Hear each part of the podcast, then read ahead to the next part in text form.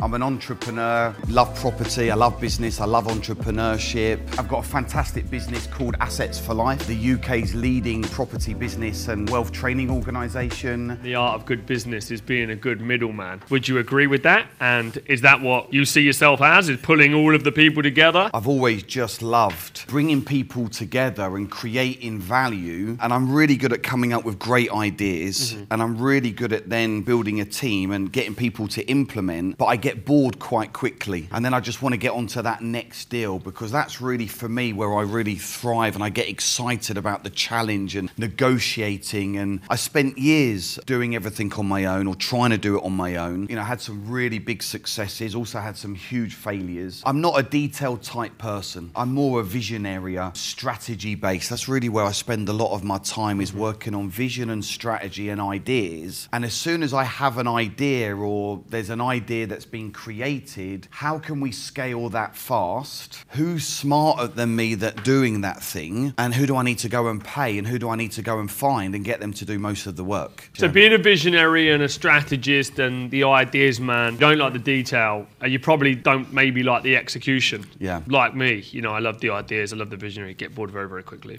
Yeah. How do you um, find the right people to hand it over to? That's always one of the biggest challenges. Richard Branson's been able to do it successfully, jump from business to business to business and put in great teams. Do you have a knack and a skill of putting in somebody that can see it through for you? And how do you go about approaching that? Building teams is not necessarily easy. It's a lot of fun, but it certainly comes with its challenges, it mm-hmm. comes with its headaches. You have to be pretty versatile and thick skinned to be able to deal with humans on that scale, mm-hmm. right? Because humans are quite difficult to work with. They're hard to motivate and they've got their own agendas and they want to do their own thing. So there are some things that I feel I've done over my decades of being in business. So, number one is what is your vision statement for your company? People really want to feel like they're part of something really special. So, by having that vision statement for your company, you can then create a really great culture, really good set of principles, have a mission statement, legacy statement. You know, what's your ultimate legacy? Then, what I feel is really important is to have a set of values. And this is really what your business can be built on is your values. And I would keep your values to around three to seven values. And then really what do you stand for and what do you stand against? Before you start recruiting anyone or before you want to really go and build a great team, as the business owner, I just feel it's really important that you have a firm foundation of who you are, exactly what you do, what your unique selling points are, and you as the business owner are crystal clear at the value where you are now, but more importantly, where are you going to be in three years? Where are you going to be in five years? Where could you be in 25 years? And then once you've got that foundation, it's almost like your business becomes a magnet for people that want to be part of something special. It's really important to be patient when building teams. I go through some bad apples to find the good ones, not to be disheartened. And I've got a saying hire fast and fire faster. In my companies, we have something called the three month rule. And it's really cool, right? Because we know as a business, and all my team know, that we have to allow somebody at least 12 weeks to even start to have an understanding of every part of the business or what they need to do in their job role. So we need to give those people that time, 12 weeks, to be able to make mistakes, not quite understand things correctly. And then that allows me and my senior team to also be patient. One thing that I find with many business owners, and this is a huge failure when building teams, is that you hire people,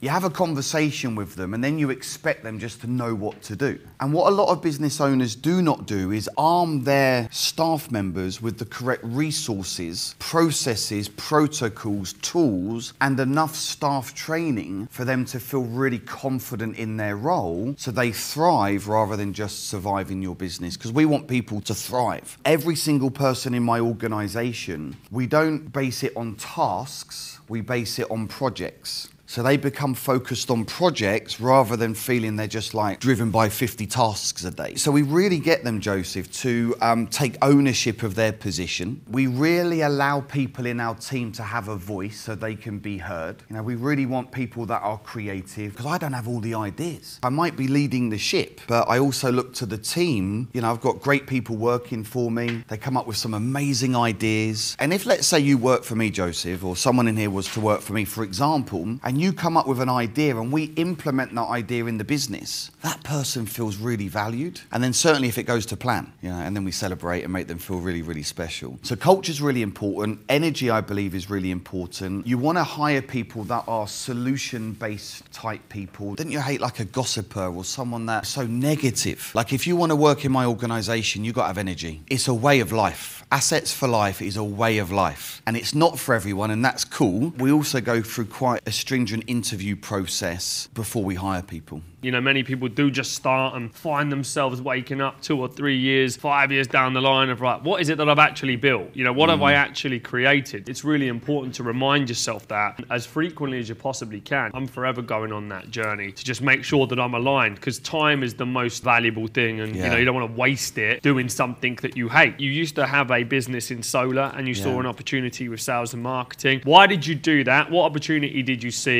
And how do you approach sales and marketing in your organisation to scale? Let's talk about sales and marketing. Typically, the areas where business owners are scared the most or they're not good at it. When it comes to sales and marketing, I, I truly believe they are the most important things in any business. Marketing, in its most simplest form, really is sales. Marketing is sales, sales is marketing. They go hand in hand. Marketing is what's going to get people to your front door. It's a great way to generate leads. And then it's really important to have an automated process in place, highly skilled individuals either yourself or ideally someone else, that then can convert those leads into paying customers for the long term. And in today's marketplace, I feel it's never been easier before actually to generate leads and to get sales in your business. You can really scale really, really fast if you nail these things. In my business at the moment, one of my businesses, we do on average £132,000 a month on ad spend, mm-hmm. but that generates in the region of about a million pound a month in sales. Mm-hmm. So it's just like, well, what do you have to put in the funnel to get out of the funnel? Obviously, that's not a million pound profit. I wish it was, but it's not. But what do you have to put into what do you have to get out, right? And obviously, that takes some time and you've got to test and you've got to tweak and you've got to be clear on your message. So when it comes to sales and marketing, who's your avatar? Do you know, and I'm sure lots of you do, but it's good for reinforcement, who your ideal avatar is? What's their names? What do they look like? How much money do they earn? What are they looking for? So it's really important to know your avatar. Once you know your avatar, then you can go out to the marketplace with clear messages. And there's, you know, there's click funnels and there's automation and every single business could be, doesn't matter what business you're in, you can have lead magnets, you could be investing. So investing into marketing in today's world, you can use Facebook ads, Google, TikTok. It can really transform um, any, any, any business. How I've always loved sales and marketing? Well, I've pretty much been selling stuff ever since I was in the playground. I was a door knocker for Zenith Windows at the age of 13, 14, 15 15, 16. Ran out of college after three weeks doing some GNVQ, which I hated. Became a full time door knocker for Zenith Windows. Became a great door knocker. I was actually the, the UK's number one door canvasser for many, many years. So you're a hardcore, hardcore, you're, a, you're like, a super resilient yeah, like, guy. Yeah, like I, I really enjoy yeah. having thousands of doors slammed in my face, right? There, there's just something really great about having no's. You know, I, I really embrace a no in business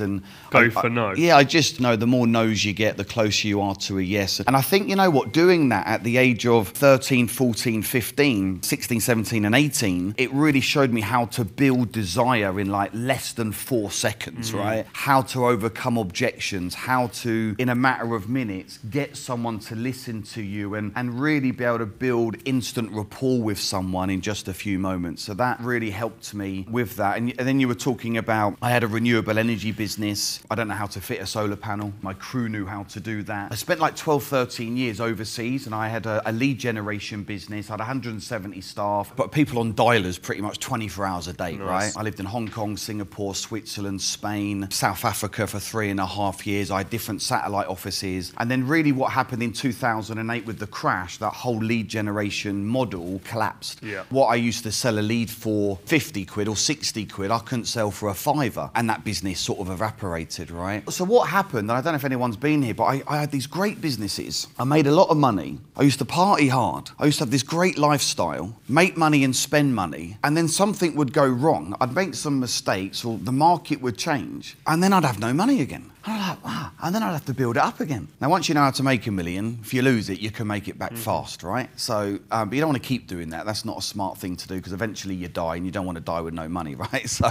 but this is what kept happening to me, right? I moved back to the UK in 2014. Thought, you know what? I'm going to come back to it UK. Got an office in Chelmsford, Sprint Energy Solutions, three and a half thousand square foot, kitted it all out, massively invested into it. Big call centre. I eventually had 115 people. I had energy assessors going out into the houses. We had the shopping centres wrapped up, installing a, a fantastic renewable energy product. And then, as some of you may know, that the tariffs started to drop. I got in it number one too late. I overexposed myself as a business owner. I made some fatal, fatal errors, some schoolboy errors as a business owner, which ultimately I lost that business and, and needed to close it.